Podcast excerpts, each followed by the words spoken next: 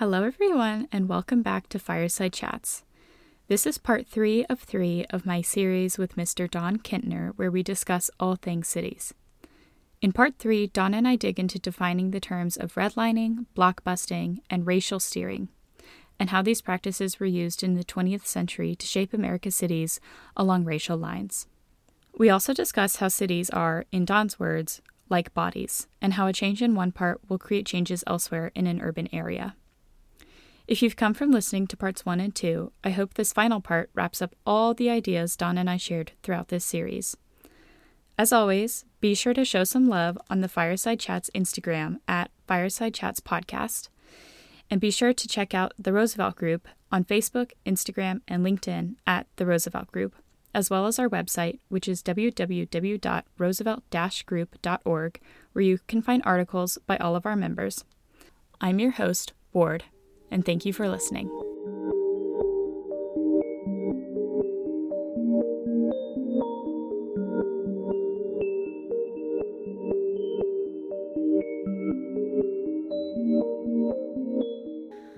Um, something I do want to touch on that we mentioned earlier that we said we were going to come back to is uh, redlining and blockbusting. Mm-hmm. So I knew what redlining was before before we started this whole process, but I didn't know what blockbusting was. I had never heard of that. Never heard of that. No. So for our listeners, will you just define both of those terms?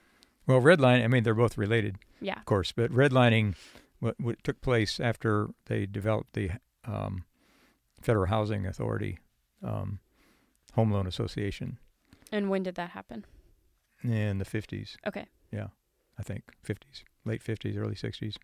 Um, I'd have to look exact date, but um, once that developed into giving people home loans at a reduced rate and a 30 year mortgage. Okay. Um, but, and again, uh, those, those loans were made for new houses, mainly in the suburbs. Mm-hmm. Okay.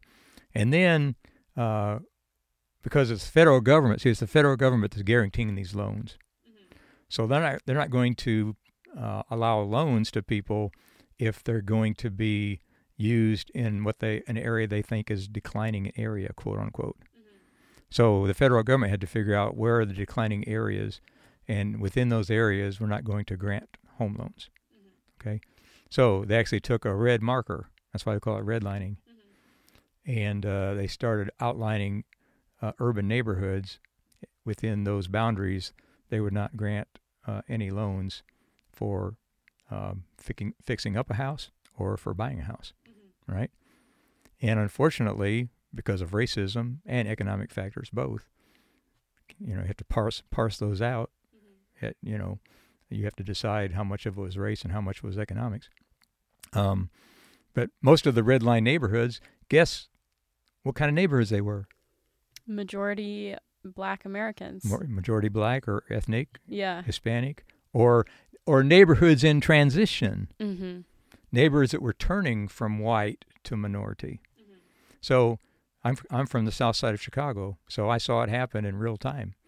Mm-hmm. Um, in the 50s, most of the south side of Chicago was mostly white, and then in the 60s and 70s, it turned from majority white to almost exclusively black. Mm-hmm. Some of those neighborhoods on the south side of Chicago went from 95% white to 95% black in 10 years. Really? Oh yeah. Wow. Quick changeover. Yeah. Some blocks turned over like over the weekend.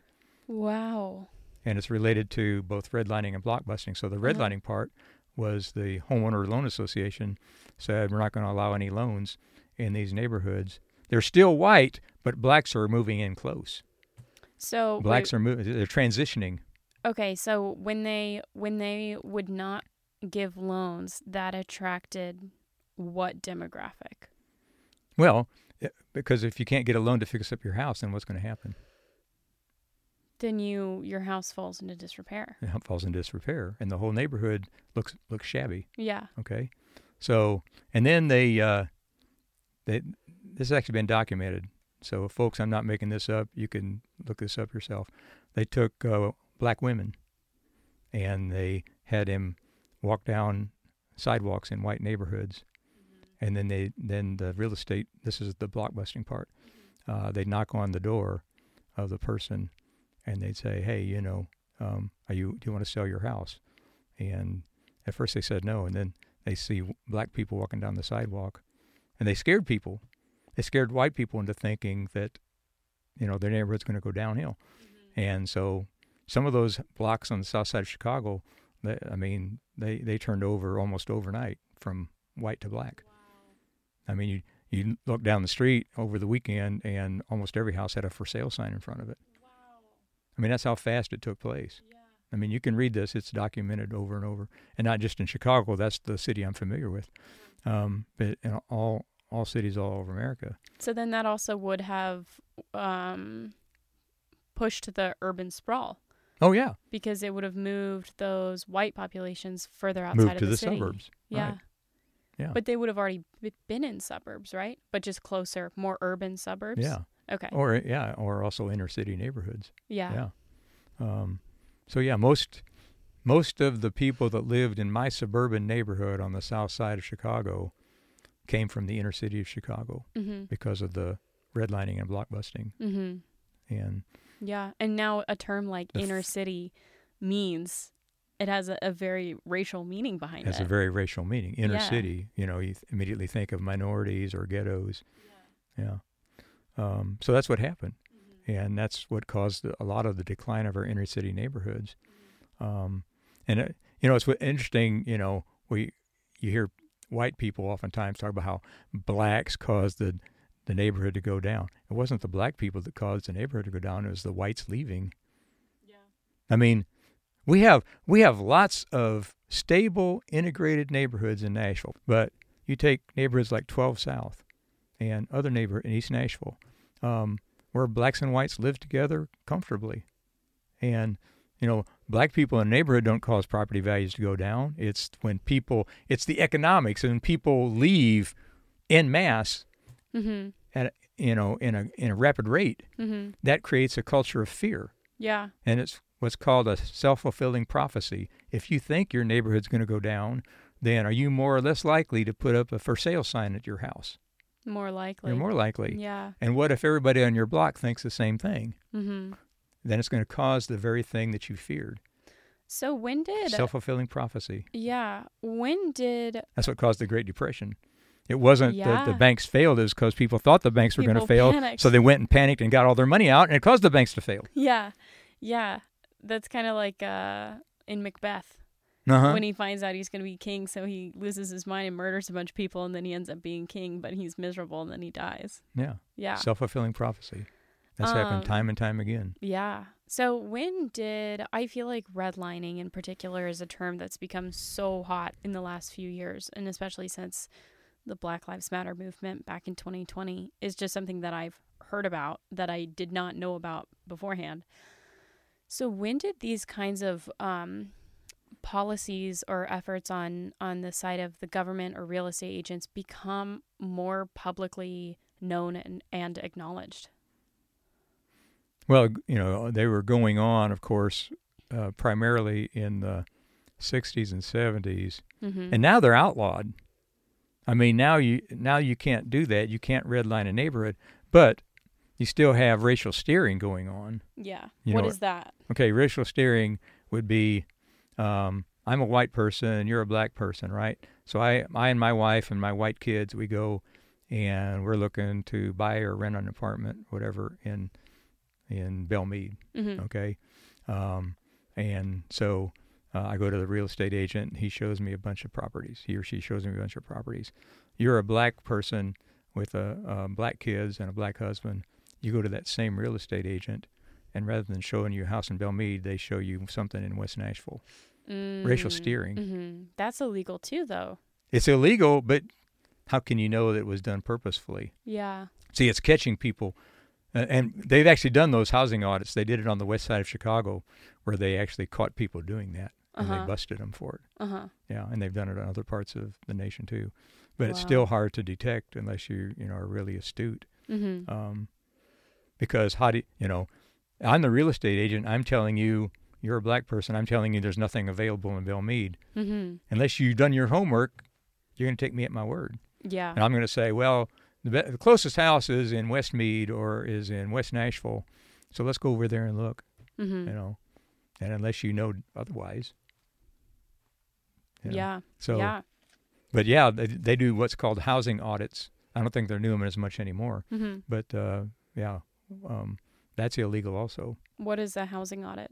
Housing audit is where they send black people in um, to real. They send a white couple into the real estate agent, and they show them houses in white neighborhoods. But then they Oh. send a black couple into the same Oh, so they're the like same real estate agent They're trying asks to for a same house in that same neighborhood, and they show them house somewhere else. Okay. See, so that would so catch them. That, yeah, yeah, yeah. That would catch them. Gotcha. Yeah. Wow.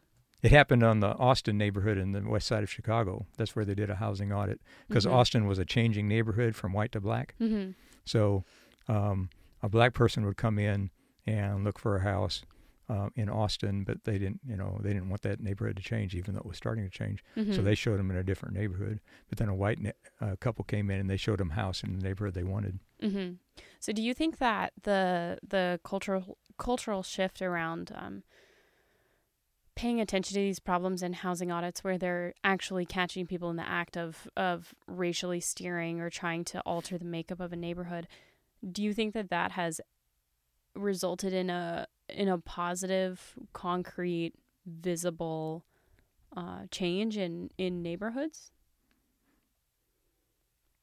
Wow, I mean, I would hope that it's resulted in, in at least more awareness Uh huh. of of those issues. Yeah, or a change of culture, I guess. Yeah, a change of culture and a and a more nuanced uh, effort in understanding that neighborhoods, that that the best neighborhoods, we have to we have to be mature in America. We have to mature and realize that the best neighborhoods are diverse neighborhoods, and it's made up of all kinds of people and all kinds of backgrounds and all kinds of incomes, and that just because someone has a lower income than you doesn't mean they can't live in your neighborhood. You know, we have such exclusive overall in America. We have such exclusive zones where you have, even in white neighborhoods, you have, you know, uh, the million dollar houses. But heaven forbid that you have a you that you be contaminated, you know, with a five hundred thousand dollar house in that neighborhood. And in the five hundred thousand dollar neighborhood, heaven forbid that you be contaminated by a three hundred thousand dollar house. I mean, you think of all of, think of Cool Springs and think of all the exclusive neighborhoods, and they're all one price point. Yeah. They're all one price point. So even within white or black culture, you have you know uh, segregating of of economics, segregating of socioeconomics. So we have to get beyond that. We have to understand that the, the some of the finest neighborhoods in America are diverse neighborhoods where rich and poor can live together. Yeah, You and. I guess that all starts with affordable housing. It all starts with affordable housing. Yeah. You can't have people with less means live in your neighborhood if they can't afford there. Mm-hmm. So maybe let's see, maybe we could create uh, uh, apartment uh, in garages, apartment garages. Um, sometimes they call them granny flats Mm-hmm. or or uh, something like that. that- what does that mean? Granny flats. That's where your grandmother would live cheaply. Okay. They call them But granny flats. What do you mean apartments in garages? well, like okay, so like in an urban neighborhood, Uh huh. oftentimes the garages are on the alley, like in Germantown. Oh, oh, I see what They you have mean. lots of that, lots of garages on alleys Yeah. in Germantown, and, Yeah. and especially in northern cities, that happens a lot. Mm-hmm. So you have uh, garages on the alley. They have some in this neighborhood. I went down the alley. They have some right here in this neighborhood, um, and you can put apartments above a garage and make it affordable for your grandmother or for a low-income family. And yet they still live in the neighborhood, and they still participate in the social, you know, activities in the neighborhood, and they're not stigmatized. Yeah. See, the problem we've done in America is we stigmatized the poor, and back in the 50s created all the housing projects that are still, uh, you know, part of our infrastructure in America, all the all of the low-income housing. And so that's where the poor, we put all the poor there. Yeah.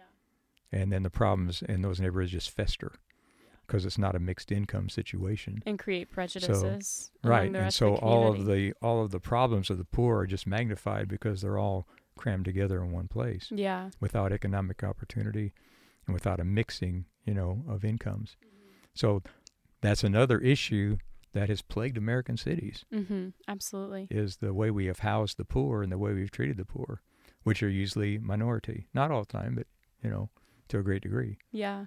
So multitude of you know, and that's that's another whole issue of, the the way we house and the way we treat the poor in our in our cities Mhm. and providing ample opportunities. So I hope our new mayor in Nashville addresses some of those inequities. Mhm. Me too.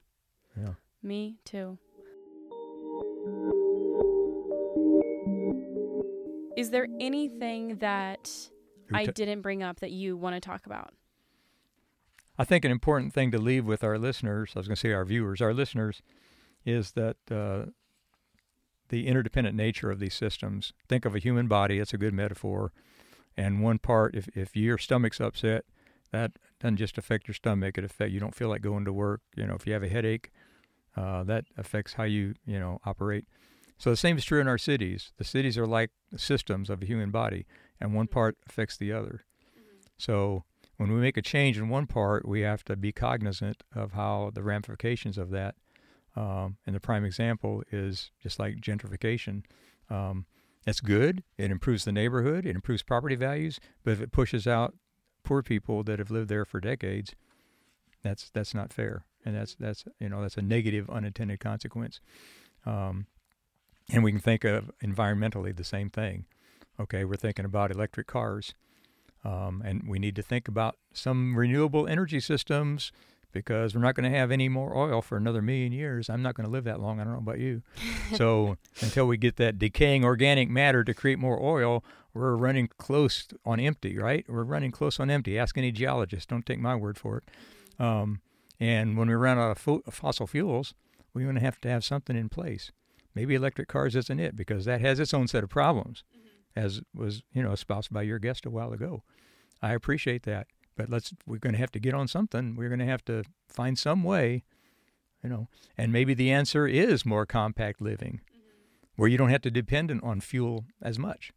Maybe the best fuel is our walking feet, mm-hmm. you know, or our bicycling. But if we're talking about the US as a whole, the US is so big. It's so vast. And That's And the Achilles heel. yeah, absolutely. And I mean, it's true. Cities are usually more um, liberal in their politics. Right. Um, Generally, yes. which yeah which i suppose would then assist in creating affordable housing and more viable putting putting money towards things like that that will help the social network of the city. Um, but how feasible do you think it is that all of these different cities in the us from california to new york to uh, to cities in the south like nashville or atlanta or even smaller cities um, how feasible do you think it is that they're all going to, or a, a lot of them are going to even have the kind of mindset shift to to change in that way, or develop similarly, where they're putting putting money towards affordable housing and transportation and and urbanizing, prioritizing urbanization over suburbanization. I mean, that's that's the complex nature of the problem because we live in a democracy, and I'm glad we do. But just like any system, that has its downfalls, um, and that's one of the downfalls because we're individually minded. Mm-hmm. And I'm most concerned about me and my, and as long as I have a nice house and close to good schools, mm-hmm. and I can get back and forth to my job, my my my Yeah. okay how do we create a more collective mindset i mean that's ultimately i guess the question without instituting draconian measures by big government we, i don't think we want that either i don't think we want that either but doggone we have To, i mean somebody's going to have to call some shots and somebody's going to have to say okay people we're running out of fuel but you know some people don't even believe that some people don't even believe in climate change Yeah. I mean, you can bring all the, you can march all the geologists and all the environmentalists out on stage you want, and some people still won't believe in climate change, Mm-hmm. and some people still don't believe. And I guess until we run out of fuel and they can't put gas in their car, they won't believe that either. yeah. I happen to believe, I happen to believe in science. Yeah. Okay, if you don't believe in science, then you probably want to turn this off right now. But I happen to believe in science, and I'm going to believe in science over some kooky guy with a conspiracy theory, right? Yeah. Absolutely. So I'm going to look to the science, and I hopefully care enough about my neighbor that I'm willing to sacrifice something so that all of our lives can be better.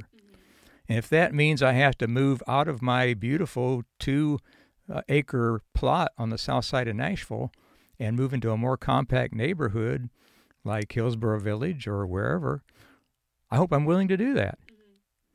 Um, and if it means you know spending less time in my car, and I might actually find out I have more benefits because if I see right now I can't walk anywhere. I mean I can walk up and down my neighborhood street for exercise, but I can't walk to a coffee shop. I can't walk anywhere to buy a loaf of bread. Um, but if I lived in Hillsboro Village, I could do all that. Yeah. Even if I lived in your neighborhood, I could do that. Yeah. I Yeah. mean, it wouldn't be pleasant, but you could. Yeah. Um, so I think we have to think beyond me and my and how you get people to do that. I mean, that's where you're going to have to bring in the philosophers and, Yeah. you know, It just comes down to the culture of, It- of yeah, the the, culture. place and Yeah. the country. Yeah, and the fact that we have such geographic and long distance, so that creates logistical issues. But that doesn't mean that we can't do something about our cities within our cities. You see, uh, to create more compact living spaces and create more, creating greater likelihood of people using transit by increasing transit nodes and increasing the density. I would really like to see a study once they get some of these transit nodes. I mean, they got the one in Green Hills already up and running. I'd like to see a study from year to year to see if transit picks up in those nodes. And man, let's build more density around that. Um, increase the likelihood that people will be less likely to, to get in their car and drive downtown. And hey, the bus comes every 20 minutes. Let me go catch that puppy. Yeah. You know, um, hey, if I if if they still had that bus on Franklin Road that they used to have, I'd probably walk down there. It's just a quarter mile down to where the, the bus stop used to be. In I'd your pro- neighborhood? Yeah, Uh huh. out there by Radnor Lake. There used to be a bus. We used to. Ha- hey, did you know that Nashville used to have the interurban that went from Nashville, downtown Nashville, to downtown Franklin, and it went right along Franklin Road, Wow. so you could ride a train. Yeah. Imagine there also that. Be, used to be a train from Nashville to Chattanooga. Yeah, You could take a train from Nashville to Sewanee, where I grew up, and now you have to drive 90 miles on the interstate. there used to have, be a train from Nashville to Chicago. Man. It stopped in, that in 1972 when I came to town. Um, so we got to get some of these things back. They're, they're talking about creating uh, Amtrak between now Chicago and Atlanta, Yeah. tra- traveling through Nashville. That would be amazing. I would love it. I would love that. I mean, that's that's doable. Yeah. So we've got some things that are doable. Um, I mean, we have the Music City Star uh, that What's goes that? to Lebanon. The the Oh, the the train. train that goes to Lebanon, Yeah. but it's underutilized. Uh huh. So the question on the table is, you know, people are saying, let's get rid of it. It's not utilized. No, no. let's create transit nodes in Donelson and Mhm. Hermitage and in Lebanon Mhm. where the train stops. And increase people's awareness of Increase people's I didn't know that existed till You didn't even know that existed? Yeah, I Yeah. learned about it literally like two days ago. Wow. Yeah, See? So it, it's, you know, and I've never been to Lebanon. yeah. Yeah. Well, One time with some of my classes, uh, we would ride the train with our bicycles, put the Mhm. bicycles on the train in downtown Nashville, and ride the train out to Lebanon, and then we'd ride back to Nashville on our bicycles. We've done Where that does the where's the stop in downtown? at the riverfront, First and Broadway. Oh, Go look at it sometime. First I and will. Broadway. Yeah. Okay, cool. Yeah. Go down there at about 4:30, and the train comes in and picks up passengers. Maybe I'll do that this weekend Yeah, and go out to Lebanon and come back. yeah. It's That only like five dollars fun. for a ticket. Yeah, that's awesome. You know, you just pay there. There's a uh, fare pay, pay station right there. You just swipe your card, get on the train. It's fun. Mm-hmm. That's awesome. You know, but we need to, you know, we need more of those things, and we need to use more of the things that we have. Yeah. You know, so it's it's an awareness thing. It's a willingness to give up some of our conveniences Mm-hmm. and to get out of the mindset of me and my and care about others a little bit. Yeah. I mean, ultimately, ultimately, that's what's going to save us as a country and as a world is we have to think communally. I mean, we're going to, there, there, there's lots of uh, limited resources. I mean, we could talk today, we could talk about food distribution problems. We could talk about homelessness. I mean, all these are urban issues and national issues. Um, and like the last point that I made in my comments to you um, was local uh, local problems should require local solutions. So if it's something that uh, involves a neighborhood, then we need to have uh, neighborhood association meetings. We have need to have neighborhood meetings uh, with uh, representatives from the government there and get feedback from the local residents. about that issue, whether it be affordable housing or whatever, transportation. Um, if it's a regional wide issue like air quality and like waste management and regional transit, then then we need to have regional solutions. You can't solve a regional problem with by a local, you know, uh, with a, with a local decision. You have to involve the entire region. But you know, how many people in Murfreesboro really care about what happens in Nashville? They should, Yeah. but Especially most if people. they're coming here to work. Yeah, you Commuting. talk to most people in Smyrna or Murfreesboro or Franklin, and yeah, they're coming here to work, but you know their attitude toward Nashville is, well, you know, you know what happens in Nashville doesn't uh, doesn't affect me. Well, that's the wrong mindset. What happens in Nashville does affect you. This is part of a region, the Middle Tennessee region. It's not just Davidson County; it's 13 counties, you know, including all of the counties around Davidson, yeah. and That make up Nashville. that make up metropolitan statistical area of Nashville. Yeah. Okay. See, see. Davidson County has about 689,000 people in it in Davidson, mm. but you add up all the 13 counties around it, we're almost 2 million. So we have to think regionally because what happens in Nashville does affect the region, and what happens in the region affects Nashville. Right now, you heard about the um, the landfill in Murfreesboro. No. Okay, I can't remember the name of it now. Middle middle something landfill. It's just about filled. What are they going to do? Because most of Nashville's trash goes to that landfill. Because our landfill in Bordeaux was filled up a long time ago. We used to have one in Bordeaux, but it filled up a long time ago. So now most of the Nashville's trash goes to Murfreesboro, and that one's getting filled up now. So, you know, what do we do with trash? I mean, that's a whole other issue. Oh my God. I mean, so the idea of landfills freaks me out. yeah, It scares me. Like they just dig these giant holes in the ground and, and put all kinds of things in them. yeah. It's so scary. So then that gets in the issue of recycling. Mm-hmm. But, you know, we just need to think more globally and environmentally.